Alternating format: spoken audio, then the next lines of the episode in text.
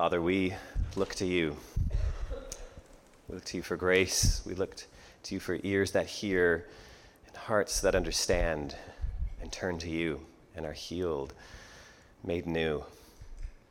Help us do that this morning in the word, in song, in the liturgy, at the table.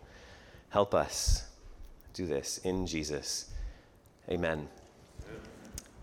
Please be seated. It's hard to believe, but it was a year ago this month that I preached my first sermon as the new rector for this church. And uh, thank you. It was, uh, it was actually Pentecost Sunday. It was actually the first sermon I preached, which was at the end of, end of May last year. But yeah, a year's passed. It's been a good year. And during this year, a question has been forming in me, presenting itself to me. And I haven't shared this question with you explicitly, although I've been trying to answer it pretty much this whole year through the sermons I've been preaching and through prayer, through our life together. And so I thought, yeah, it's time to share the question with you. and it's not going to be a big surprise uh, as you see this question. These phrases are phrases I've used time and again, uh, but they're just together in, in the form of a question that I've been trying to ask and answer. And it's this What does it mean to live in Christ, in his new humanity, in greater Boston, to the glory of God? What does that mean?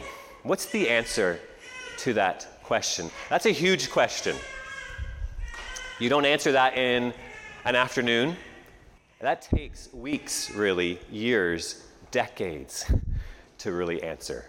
The church has been trying to answer that question for 2,000 years. What does it mean to live? Not just survive, but truly live. To be alive. What does that mean in the fullest sense of that word? To flourish. It's a buzzword these days. What does that look like? Jesus said, He said, I came to give you life, life to the full, abundant life, overflowing life. What does that look like? What does it look like to live and to live in Christ? It's a huge phrase in the Bible. And that's a preposition that includes a whole bunch of other prepositions. In Christ in, entails for Christ, by Christ, with Christ, like Christ. Participating in his new humanity, right? The, the human nature he, he took on and made new. He took it on at Christmas. He lived in this flesh, our flesh, our humanity, as he loved people, as he trusted and obeyed his Father on this planet, in this flesh and blood, when he actually showed us what it meant to be truly human. He was really the first true human on the planet, living the way we were created to be. And he takes this humanity of ours and he takes it, he doesn't abandon it, he takes it, he keeps it, and he takes it through cross and resurrection all the way to the Father's right hand. So, right now, he's living in this new humanity, in the glorious presence of his Father in the Spirit. What does it look like for us to participate in that new humanity, not in heaven, but here on earth, in this geography, in greater Boston? With all the, the challenges and the gifts and the opportunities this geography gives us, this age we live in. What does that look like? Keeping in mind, in Greater Boston also entails for Greater Boston, for the good of this city, for the welfare of this city we're in. God loves the world, and therefore He loves Greater Boston and the people of Greater Boston, this city, this culture, with all that's messed up and with all that's good and great about it. And how do we do all this without just promoting ourselves and our great accomplishments? Instead, promoting God and His accomplishments. In other words, how do we do all this to the glory of God? That's a big question. takes a lot of discernment as we read the scriptures, as we get to know greater Boston and this age and all that entails. It requires a lot from us. It requires our whole selves, each of us individually and collectively. And of course, most of all, it requires the grace of God in us and over us again and again. Like the grace we received at our baptism, when by water and the Spirit God plunged us into Jesus. For months now, I've been calling us to remember the meaning of our baptism. I put the font back there for this very purpose, so you'd pass through those waters every time and remember the meaning of your baptism. To ask the Holy Spirit for a fresh portion, a fresh dose of the meaning of your baptism. This, of course, goes all the way back to our series on the Holy Spirit we started with on that Pentecost Sunday. That was the first series we got into. When we asked, Who is the Holy Spirit and what does he do? And one of the answers was, He is the Spirit of Jesus, who shares that new, redeemed, adopted humanity of Jesus with us, enables us to participate in that. That's one of the main things He does. He plunges us into it, soaks us with that, fills us with that humanity of Jesus. And it's a humanity that knows Sabbath rest. That was the next series we looked at. A rest that ambitious, driven, high achieving, very successful, greater Boston desperately needs. That's many times overworked, overworked, overstressed that's not an expression of the new humanity. That needs the new humanity. Big time. So we looked at Jesus as Lord of the Sabbath, who gives us this rest, he says rest from overwork, relief from burdens, refreshment for life. He says, Come to me, and I'm going to give you this rest, but come to me and learn from me. You don't just come to Jesus for a little bit and then take off. You got to hang around and learn from him, pick up his book in the Spirit, and learn about this rest he gives us rest for our souls. The rest of this new humanity that's delivered from these burdens of sin and guilt and death. A new redeemed, adopted humanity that is finally at home with Jesus in the embrace of the Father. And a humanity that's also radically hospitable. That was the next series we looked at. We looked at how the, we looked at the radical, beautiful hospitality of Jesus, the way he welcomed people that nobody else was welcoming. He welcomed the morally questionable, the sick, the neglected, the vulnerable. He welcomed them and he healed them. He forgave them. He ate with them, befriended them, gave them good news, showed them a new way of being in the world, his way of being in the world. And then we looked at how when Christians imitated this, participated really in this humanity, when we welcomed one another as Christ welcomed us when we cared for the most vulnerable amongst us in society, how that marked out Christians in history. A new kind of, different kind of, weird kind of race, really is how people saw them at first.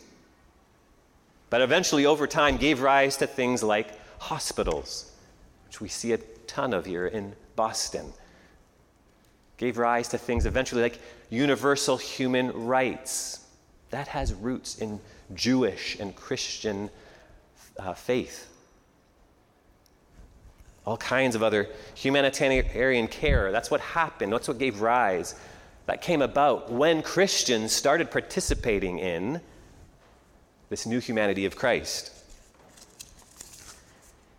And when we do that in our own day, that is a powerful, compelling thing, a witness to this new humanity of Christ. So, with that year in review, of course, these are things we need to come back to again and again. I hope you can see there's more than one way to answer this question, that we've got to come at it different angles. For example, this morning we heard Romans 6. We heard from Paul in his letter to the Roman church, chapter 6, where one really starts to answer this question, where it all begins, where Christians begin to answer this question. Pete touched this, on this passage a bit during the vigil, and today I'm going to go a little deeper into it. We started looking at Romans before Lent, then we took a break. We, we fasted from Romans during Lent, and now it's time to feast on Romans for a few weeks uh, as we get into Romans chapter 6. And what we see here again is how Paul, Paul puts forward how we start to do this with our imagination. That's where it starts. That's where things go wrong in our imaginations, and that's where they also go right. So it's a contested area in our humanity. So, on a first reading, though, you read this and you read some of this and you're thinking, man, Paul, maybe this is a little too imaginative. Paul, maybe you're a little too optimistic here about the human condition, maybe even delusional. For he says this in verse 11 You must consider yourselves dead to sin and alive to God. This is strong language. This isn't just a suggestion. Paul's just not saying, hey, you know, maybe you might want to think about doing this. You must. You must consider yourselves dead to sin and alive to God. Imagine yourself in this way. Think about yourself in this way. Really? Who but Jesus can think this way about themselves and be honest? Who can say, you know what, sin, I'm dead to. I no longer have any connection to sin anymore. Now it's only and always I'm alive to God. Who can say that without lying to themselves? Well, only those, I think, who are in Jesus. I didn't finish the sentence, of course. The full sentence reads You must consider yourselves dead to sin and alive to God, not in yourselves, but in Christ Jesus. That makes all the difference, whether you're lying to yourself or not. Only Jesus was ever truly dead to sin and alive to God. And only those who live in Him, who identify with Him, who have their identity in Him, can possibly consider themselves dead to sin and alive to God. Earlier in the chapter, Paul wrote, Do you not know that all of us who were baptized into Christ, so first notice there, baptism is being baptized into Jesus, but being plunged into him by water in the Spirit. And that means whatever is true of him becomes true for you. That's how baptism works.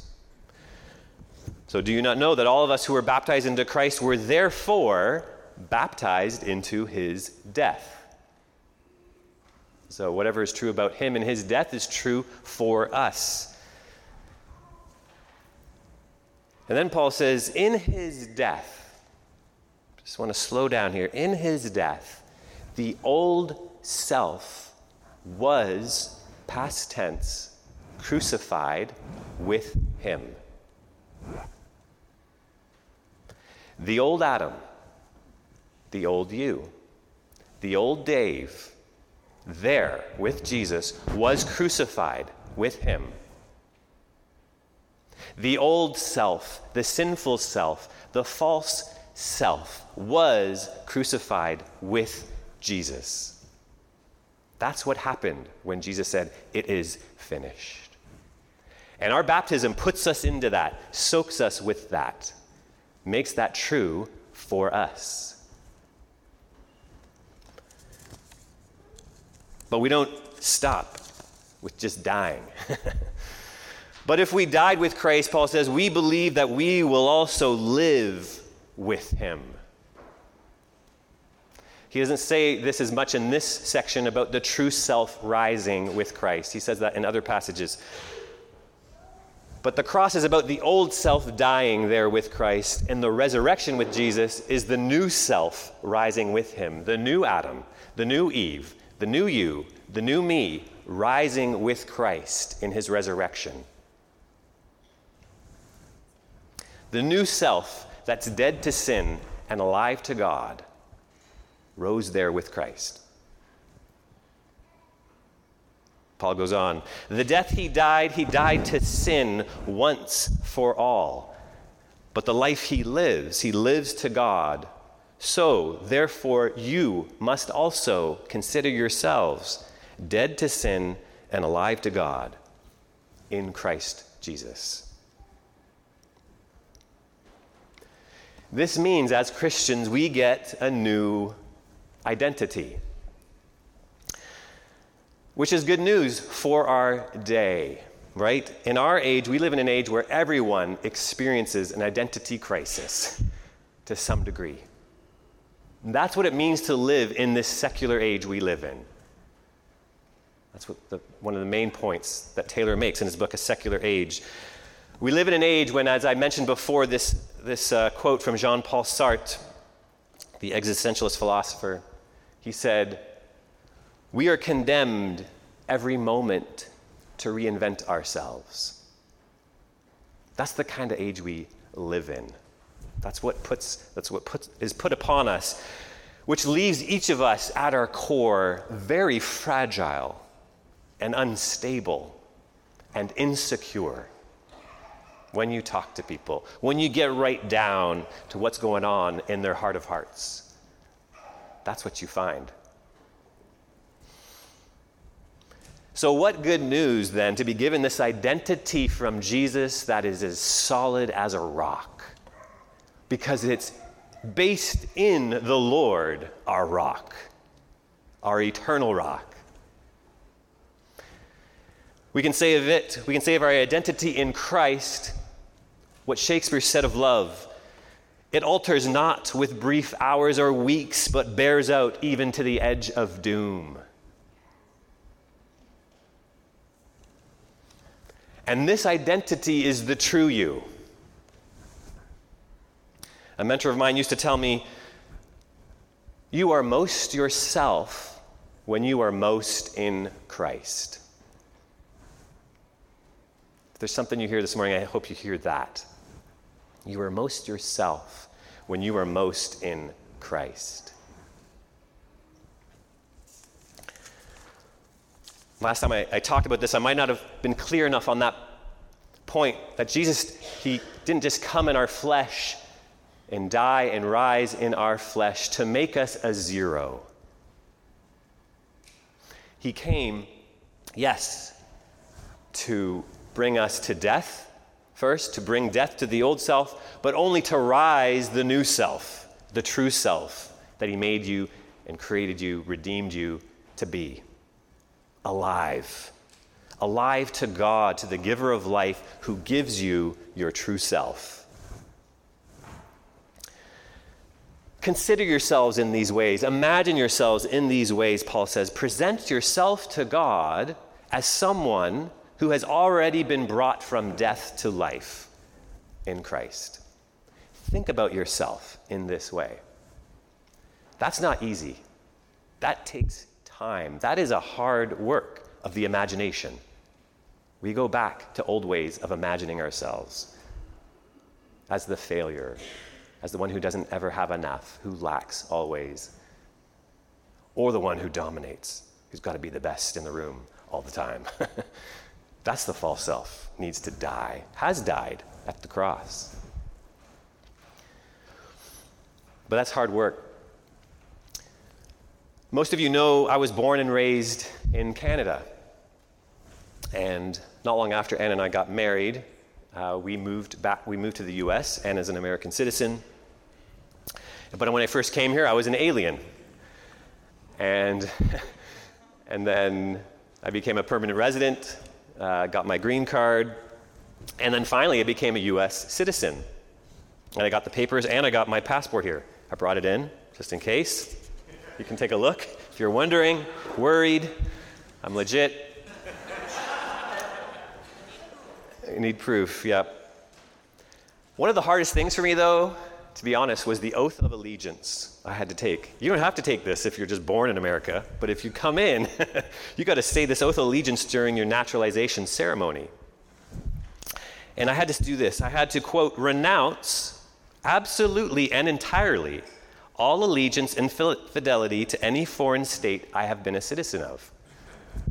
So for me, that's Canada.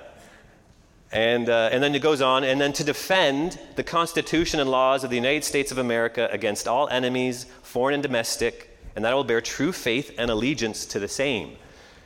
And then it takes up all these, um, you have to take up arms, and it's like, and I'm very pacifist in my personal position. I don't think, I think there's a place for police and military, but yeah, that was really hard for me, that second part, um, especially. But also this, because in Canada, you got you to know this. For a long time, when Canadians are asked, what does it mean to be Canadian? Uh, it was very much defined as what they weren't. And mostly it was, what are you as a Canadian? Well, I am not an American. so there's a little jab there, uh, maybe to Americans, but mostly Canadians just don't want to be lumped in with, or Canadians don't want to be lumped in with Americans. They're their own people, they have their own identity. They don't know what it is, but uh, they know what it's not. it's not being an American. Um, I wrote a song actually about this, and uh, which is hilarious. I, I marry an American and then become an American. Uh, pretty funny, but it's no small thing, therefore, for a Canadian to renounce their allegiance to Canada and then give it to the U.S. That's a big shift. It was a big shift in me politically to do that. Uh, I didn't take it lightly. I wanted to be honest and sincere about it. And it was, yeah, it's been hard to me still to reimagine my new political identity as a US citizen. Uh, that's still been hard. I, I'm reminded of it every time I cross the border. Actually, I've got two passports. It's not illegal. I'm allowed to keep the Canadian one. The, the US doesn't take it from you, even though you swear this allegiance to them. Um, so I just bring out whatever one's helpful, kind of like Jason Bourne, you know. But it does remind me, though, as I come back into the U.S. and I bring and I show this, this passport, I was like, oh man, yeah, that's right. I'm a U.S. citizen. It takes time.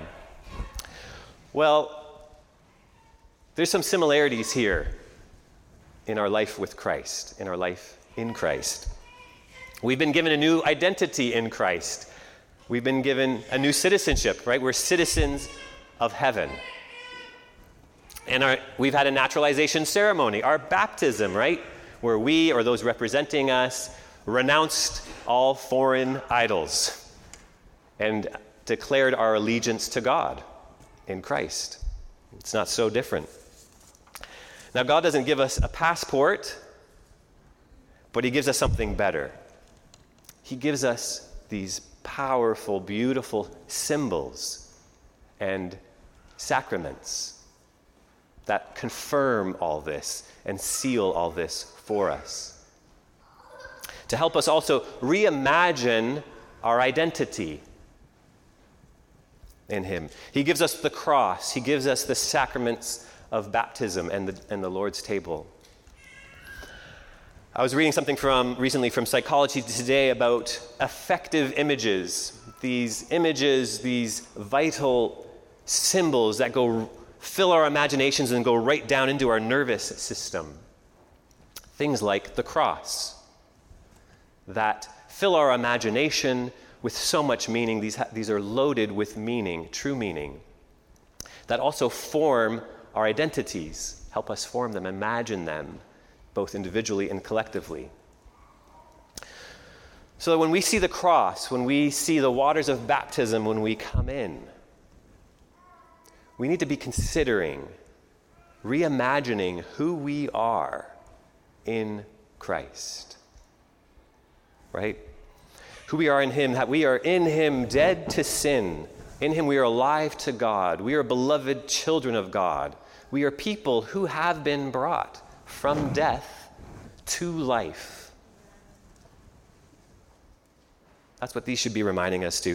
And in Christ, in the Lord, that's Paul's most repeated phrase in the New Testament.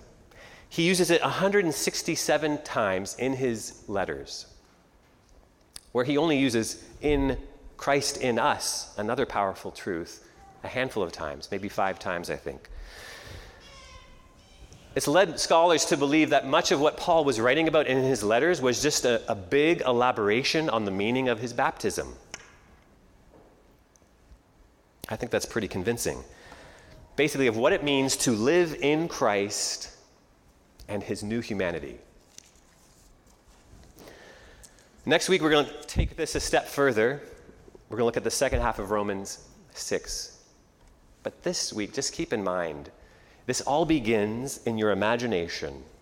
How are you thinking about yourself, about each other, our community, the people of God? Are you imagining these things that Paul has highlighted? Dead to sin, alive to God, people who've been brought from death to life? If you have, that's good. But typically, we imagine other things. We have to identify that, understand that old way of thinking has been crucified, and acknowledge the truth, the true you, the true self. May it be so. Amen.